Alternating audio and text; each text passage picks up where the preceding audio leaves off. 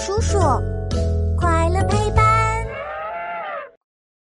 不是猫，为什么皮肤也会长猫癣？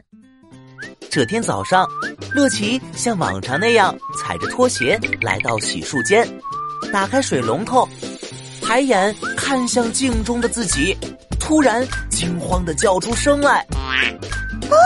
我的脸上长了东西！天哪，身上也有！”奇，你怎么了？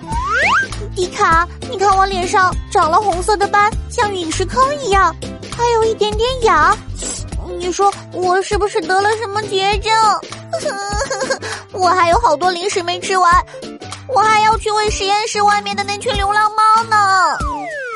嗯，让我看看。哦，原来是一块猫癣，没什么大问题的。猫癣？我怎么会得猫癣？我又不是一只猫，难道我马上要变成猫了？乐奇，你想的也太多了。虽然它叫猫癣，但也不是只有猫才会得的呀。我不信，你一定是为了安慰我才这么说的。我要找大友叔叔问个清楚。大友叔叔，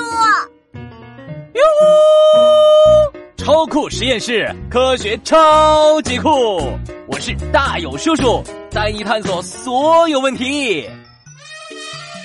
乐奇，不用担心，长猫癣并不代表你要变成一只猫了哟。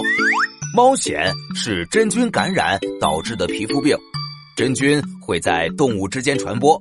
之所以会被叫做猫癣，只是因为在猫中更为常见而已。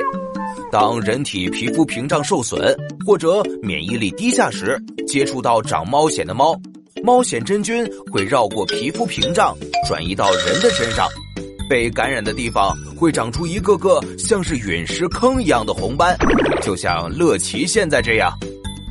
大友叔叔，我感觉长猫癣的地方越来越痒了，我可以挠一挠吗？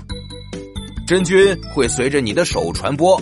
抓挠的话，不仅身上被感染的地方会增多，跟你直接接触的人也有可能被感染哟。乐奇，你忍一忍，我这就给你拿药膏来。啊，大勇叔叔，除了涂药之外，怎么样才能让猫藓快点消失不见呢？想要猫藓好得快，得先停止与猫咪接触，多出去晒太阳来杀死真菌，勤消毒、勤洗手，保持室内通风。避免再次感染，这么一来，乐奇很快就会痊愈了。